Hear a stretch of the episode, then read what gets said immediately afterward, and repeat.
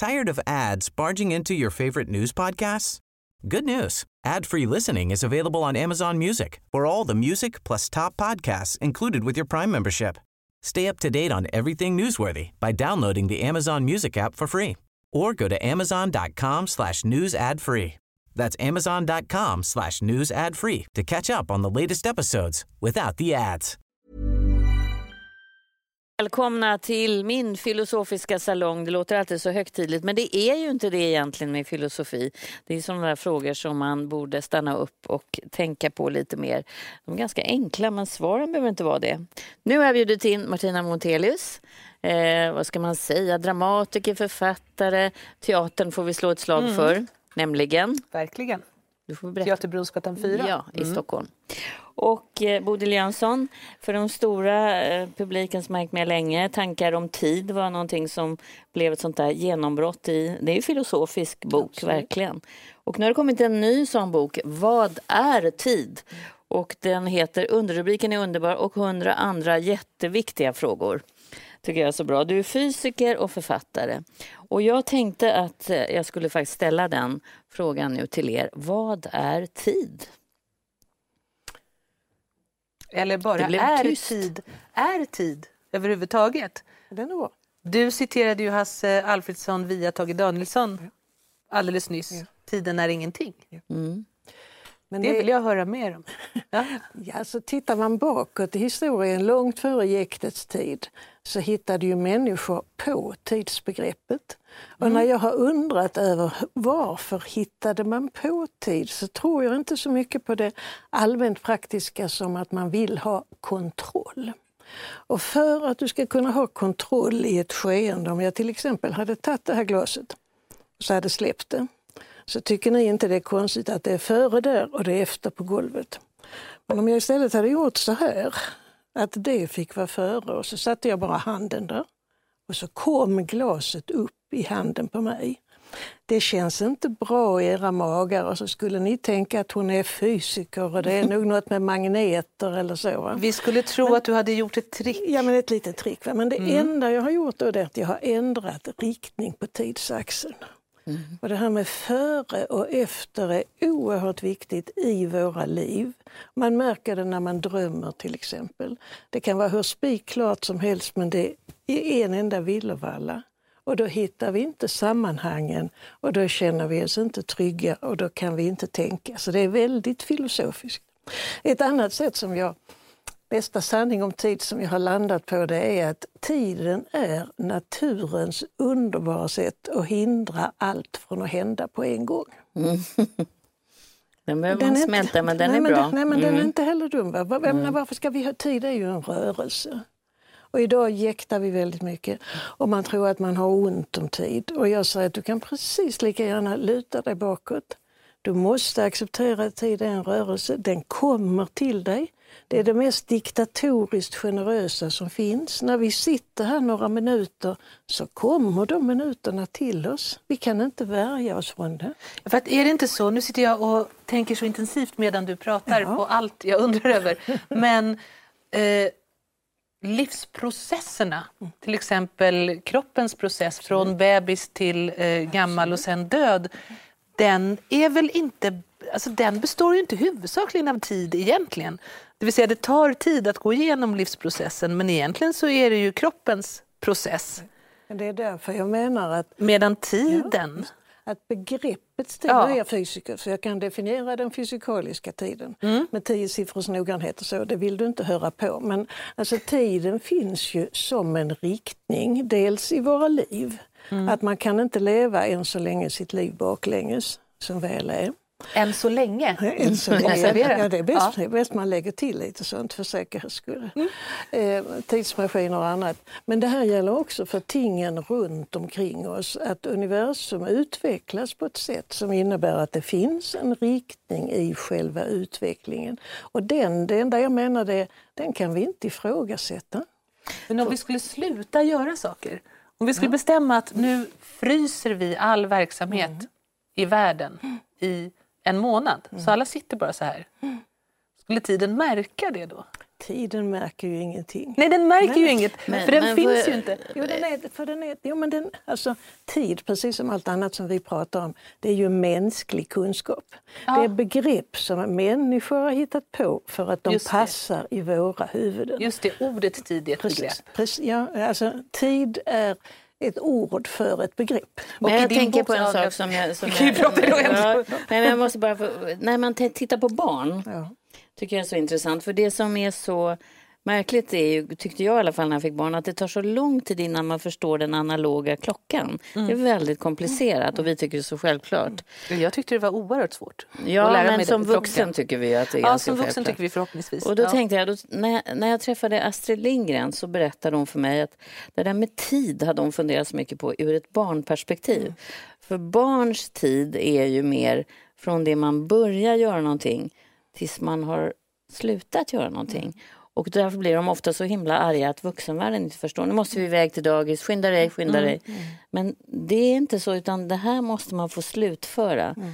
Det är egentligen det som hon menade är kanske det naturligaste tidsbegreppet det här från det början till slutet. Vad Men säger är, det inte det? också så, men är det inte också så när Det är man lite är som barn? med livet som du Eh, beskriver. jo, men vi pratar ju ibland om det där att eh, människor som är i slutet av sina liv, för dem borde ju varje timme, varje sekund ha ett högre värde än för någon som har mer tid kvar att leva. Men jag upplevde det som tvärtom när jag var barn. Eh, och jag tror att det hade att göra med, alltså jag tyckte att en timme var oerhört lång tid när jag var barn. En timme som begrepp. Och jag tror att det har att göra med att en timme eller en vecka eller en månad är en så oerhört mycket större procentuell andel av det liv jag hittills har levt från det att jag föddes för fem år sedan än en timme är i förhållande till 42 år som jag har levt nu. Eller ett år. Ett år är ju väldigt kort tid i en vuxen människas liv när vi lever i den här hastigheten. Men jag kan förstå att tiden får den oerhörda betydelsen för en som inte har liksom gjort av med så mycket tid än. Om det- förstår vad jag Du sitter menar. och skrattar. Är det ett konto? Eller förstår du vad jag Jag förstår precis, Hur jag menar. precis hur du tänker och, Ja. jag, och jag tror inte på det ett dugg. Gör du jag, jag, jag tror nämligen Jag inte... fel. Jag tror nämligen, nej, det fel kan man inte ha. Men jag tror inte att, att vi är så rationella. Mm. Eh, Jag möter samma resonemang oftast från människor i min ålder som säger jag förstår inte varför går tiden så mycket fortare nu än vad den gjorde tidigare. Och så står jag där som en bildstod och säger Nej, den gör inte det. Den går precis lika fort. Och skälet till att du tycker att den går fortare nu är att du har blivit av med rytmen. För man får en rytm från arbetslivet, man får en arbetsdag, man får en arbetsvecka. Eh, I min ålder så kan man ju känna, kan det inte vara fredag idag igen? Och det kan väl inte vara jul snart, det var ju nyss jul. Alltså man, eh, om man inte har rytm tror jag är mycket viktigare för människan än vad tid är. Tid Men är är- tid någonting bara upplevt? det finns ju bägge sorternas tid. Man, man gör ju stor skillnad klassiskt på det. Man har kronos för klocktiden Mm. och man har kairos för den upplevda tiden. Och barns förmåga då, de har ju en förmåga att vara tidlösa. Mm, det är det jag Det- menade lite grann. Precis. Eh, Alltså, Om man inte tvingar dem att vänta Ja, eller göra något de inte Absolut, vill. Absolut. Ja. absolut. Men alltså får de bara vara i fred så är de ganska tidlösa. Och hur är den upplevelsen tror du? Ja, jag vet ju precis, precis hur det är, för jag kommer ihåg hur det Mm. var att vara barn. Men jag vet också hur det är att vara forskare. Eh, och jag vet annat i livet då man är tidlös. Eh, jag kan ta sånt som eh, engagemang, kärlek. Tiden finns inte. Eller Och det- väldigt stora konstnärliga Ja, upplevelser. men, precis, det är samma sak. Men alltså då, och då, det är det intressanta, då mår vi väldigt väl. Eh, när vi sätter oss själva liksom utanför tiden. I- Tiden blir en begränsning Ja, känns det ju som. ja, tiden- För tiden alla pratar om det. Ursäkta att jag kom, inte kom i tid. Jag har inte tid. Det är någonting som hela tiden känns som man känner att det finns för lite tid. Men som hör till vår tidsanda får vi inte missa det. Det är inte så i alla kulturer på jorden nu. Nej. Och det har inte varit så i vår kultur. Mina farföräldrars generationer och tidigare de hade ju inte ont om tid. Det var annat Nej. de hade ont om, för de hade inte kommit på vår vanvettiga idé att ta tid för sig och livet för sig. Vi delar upp det. Alltså, livet vet vi om att det är en kompromiss. Är det något som tar för lång tid så får något annat gå lite ja, snabbare. Om man ska ha tid att leva, inte till, bara att till, göra en massa exempel. saker som man måste. Sen ska tiden att leva ha en egen tid. Och jättemånga människor säger ju också det här, jag önskar att dygnet hade fler timmar. Precis. Men egentligen skulle man inte bara kunna komma överens om att dygnet ska ha fler timmar? Då? Jo. Alltså kan man inte bestämma att en, ett dygn är 48 timmar? Men det är ju ingen som helst mening med det för då skriver man, människor bara Då fyller man bara på! Ja. Men du, om jag slår upp här, ja, 52. Varför är det alltid så bråttom? Ja. Kort svar. Alla svar kan vara bra utom citat, annars hinner vi aldrig. Mm.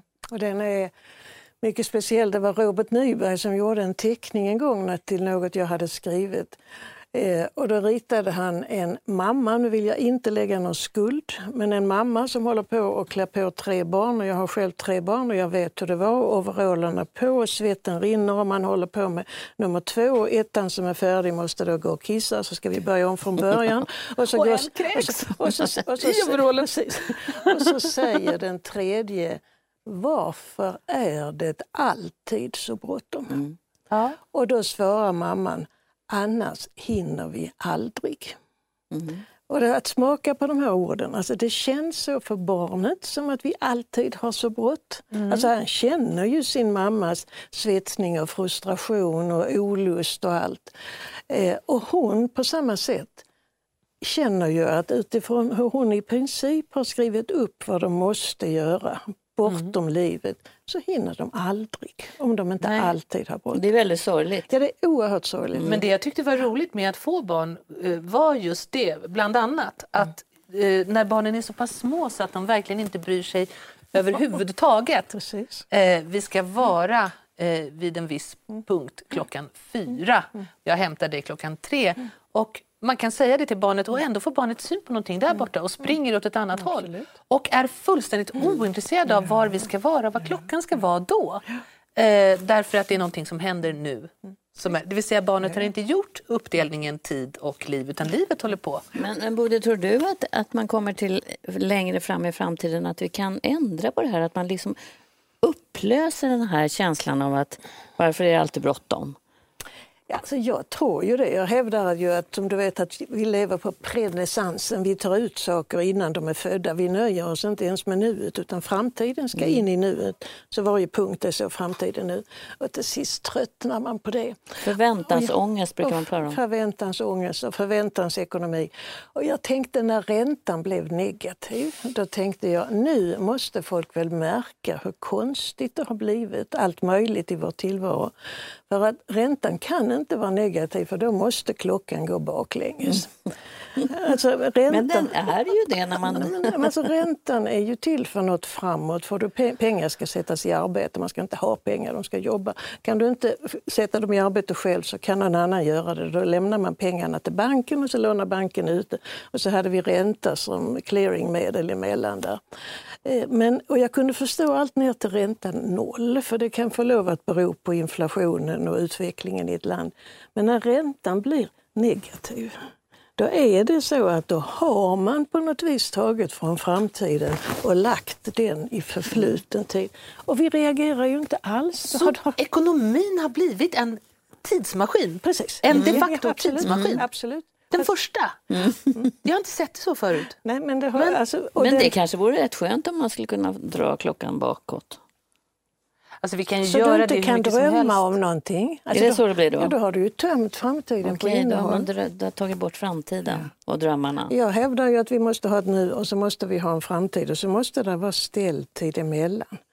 Men sen så kan man ju hela tiden hålla på och påverka det förflutna. Det förflutna Absolut. påverkar vi ju oavbrutet. Hela tiden. Genom att berätta om det och berätta om det och berätta om det. Så att egentligen finns ju inte det förflutna Konsekvenser av händelser i förflutna finns förstås, men de har omberättats så många gånger. Oh, jag vill fortsätta med det här, men ja. vi har ett annat ämne också. Men bara en jättekort fråga till dig, och du får svara kort nu. Upplever vi tre tiden helt olika nu? Tired of ads barging into your favorite news podcasts? Good news. Ad-free listening is available on Amazon Music for all the music plus top podcasts included with your Prime membership. Stay up to date on everything newsworthy by downloading the Amazon Music app for free or go to amazon.com slash news ad free. That's amazon.com slash news ad free to catch up on the latest episodes without the ads. Millions of people have lost weight with personalized plans from Noom, like Evan, who can't stand salads and still lost 50 pounds. Salads, generally, for most people, are the easy button, right? For me, that wasn't an option. I never really was a salad guy. That's just not who I am. But Noom worked for me. Get your personalized plan today at Noom.com. Real Noom user compensated to provide their story. In four weeks, the typical Noom user can expect to lose one to two pounds per week. Individual results may vary. Vet inte.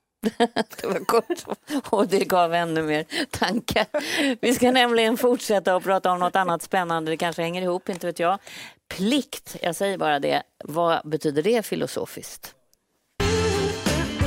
Ja, vi fortsätter att prata tid här, det är ju så spännande. Men nu var ämnet, och ni får gärna hänga med där hemma, plikt. Vem vill börja? Oj, du ser du rynkar Ah, negativt, ser ut som du tycker. jag vet inte hur många där hemma som hoppar och studsar i sofforna när de tänker på sina plikter och tänker hurra, plikt. Eh, jag tror att många eh, får ångestanfall, precis som jag. Nej, därför att det hänger ihop med, just ordet plikt hänger ju väldigt mycket ihop med dåligt samvete. Ehm, och att vara på en, alltså just nu när jag sitter här hos dig så finns det ju en rad andra saker jag skulle kunna göra istället. Mm, som de håller göra. just nu på, borde göra. De håller just nu på att ackumuleras i min tänkta framtid där de då ska utföras. Massor Och det är en negativ känsla. Det är en negativ känsla, inte så mycket för att jag inte tycker om att göra de sakerna utan därför att de helt enkelt är så många och jag har så kort tid på mig att göra dem. Och framför allt att jag är rädd att andra människor ska bli besvikna på mig om jag Oj, inte... vad kom, och mycket låg i det där. Men det, negativt måste ju känna igen det, eller kanske du inte känner igen det? Nej, men det får du kopplar genast ihop plikt med skuld. Ja, skuld, ja. Men det är nog för att jag känner så. Jag känner skuld. Men, men det känner du inte när du har stopplikt till exempel. Vi har plikt på så många sätt. Aha, När du- samhällsplikter När och du, så. Nej, ja, ja. och när du har tystnadsplikt, Tystnadsplikt är inget att skämmas för. ingenting att skämmas för. Nej. Och jag, när jag tänker på det så tänker jag, jag tror nämligen att vi behöver lite struktur i livet för att vi inte ska bli alldeles vilsna. Ska vi kunna improvisera så måste det finnas något att improvisera, Att improvisera från, Och då tycker jag att det är rätt så självklart att det finns en massa plikter som jag vill uppfylla. Det är sånt som att säga hej till grannen till exempel. Det ingår i- i en plikt. Ah, positiv plikt. Och sen har du Kant som sa att det fanns vissa absoluta plikter, till exempel att du ska inte ljuga. Och det är klart att du ljuger ibland och det gör jag också sådär lite smått. Åh gud, jag blev så rädd att du skulle säga att du aldrig nej, ljuger. nej, nej, nej, nej, tvärtom. Men Mm. jag tycker om att veta att eh, du behöver inte göra religion av att du ska icke dräpa och du ska inte si och du ska inte så. De plikterna i våra liv, det är ju bland annat de som knyter oss samman. Att, Men- du frågade innan hur vi upplever Ja. tid. Jag är rätt så säker på att vi alla tre, om vi började jämföra, vad är det för sådana plikter vi känner som inte alls är hinder, inte alls är skuldbeläggande för att vi vill hålla oss till dem. De frigör snarare ja, för jag, jag tänker på, jag har massor spännande citat här, mycket Kant och alla möjliga, och plikten framför allt, Gustav VI Mm. Adolf och så vidare. Då var det fint att säga så. Men jag tänker på eh, också, Göran Rosenberg skrev en bok som i, bland annat Plikten, profiten och så var det, tyvärr kommer jag inte ihåg det sista, men den gjorde ett sånt intryck på mig för han började fundera över när hans pappa låg för döden att det satt en ung eh, invandrarman där eh, och höll pappan i handen. Och han hade inte behövt sitta där hela tiden, men det gjorde han. Och då började han fundera på vad som skulle hända om vi inte... Och han sa själv att Nej, men det här är min plikt. Och det var inget negativt i det, utan han ville vara där hos den här mannen som behövde det. Och då tänker jag just på att där blir plikt så viktigt, för det är någonting som binder människor samman också. Även om jag reagerar som du, för vi har nästan lärt oss att plikt är något negativt. Jag tror Men det, vad- vi pratar tar mest om det. Vad Så. blir det då? Liksom, Nej, jag tänker vet inte. När du berättar det om, om Göran Rosenberg så, så tänker jag ju på Konsten att vara människa heter den också. Konsten att vara Plikten, människa. profiten och Nej, då, då tänker jag ju på eh, återigen eh, barnen. Fast då brukar jag inte prata om plikt, då brukar jag prata om ansvar. Men ibland när vi ligger eh, bredvid varandra i sängen på kvällen, mina barn och jag, så, så kan jag säga till dem så här. Eh, ni kan vara lugna för jag har ansvar för er. Jag måste ta hand om er. Är det plikt? Ja, men det, är, men det är en positiv plikt. Jag tycker inte att det är jobbigt. Jag önskar ju inte att jag inte Nej. hade en plikt att ta hand om dem. Men det är också ett sätt att liksom bekräfta och befästa för dem. Jag, jag är här. Jag måste Är vara det här. inte det som gör att vi hör ihop Ja, men det också? var det jag försökte Ja, säga, att, ja. att vi har ungefär detsamma i våra Mm. huvuden. Det är inte uttalat, ibland blir det uttalat skolplikt till Mm. exempel.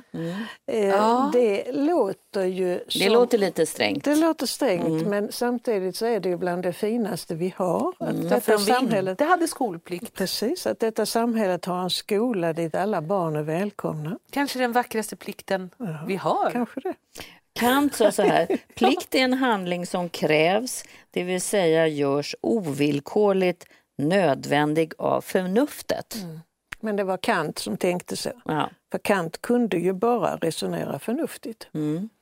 Och en del av det vi talar om här det det är ju väldigt starkt knutet till känslor. Det Mm. är inget intellektuellt resonemang att du vill ta ansvar för dina barn Nej, det och vill är- övertyga dem om att du tar ansvar. Det är en längtan ja, och jag vill ge ja, dem trygghet. ja. Men sen är det också det här, baksidan dock av det intellektuella förhållandet till plikt, det är ju om man tänker alla de här vackra tankarna, eh, skolplikt och väjningsplikt och pliktplikt. Men sen är det ju också eh, i värsta fall så att man kan känna plikt i en hierarki. Där det kanske inte alltid är helt friska förhållanden.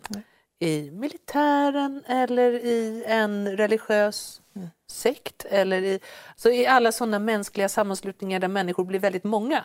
Och man bestämmer sig för andra plikter. Det finns ju sammanhang där man har en plikt att, att eh, slå barn eller där man har en plikt att vara brutal eller att vara hjärtlös och då måste ju känslorna gå före plikten i så fall. Det vill säga den inre mänskliga plikten att trotsa den pålagda. Frågan är om det här ordet eh, har blivit mer negativt nu.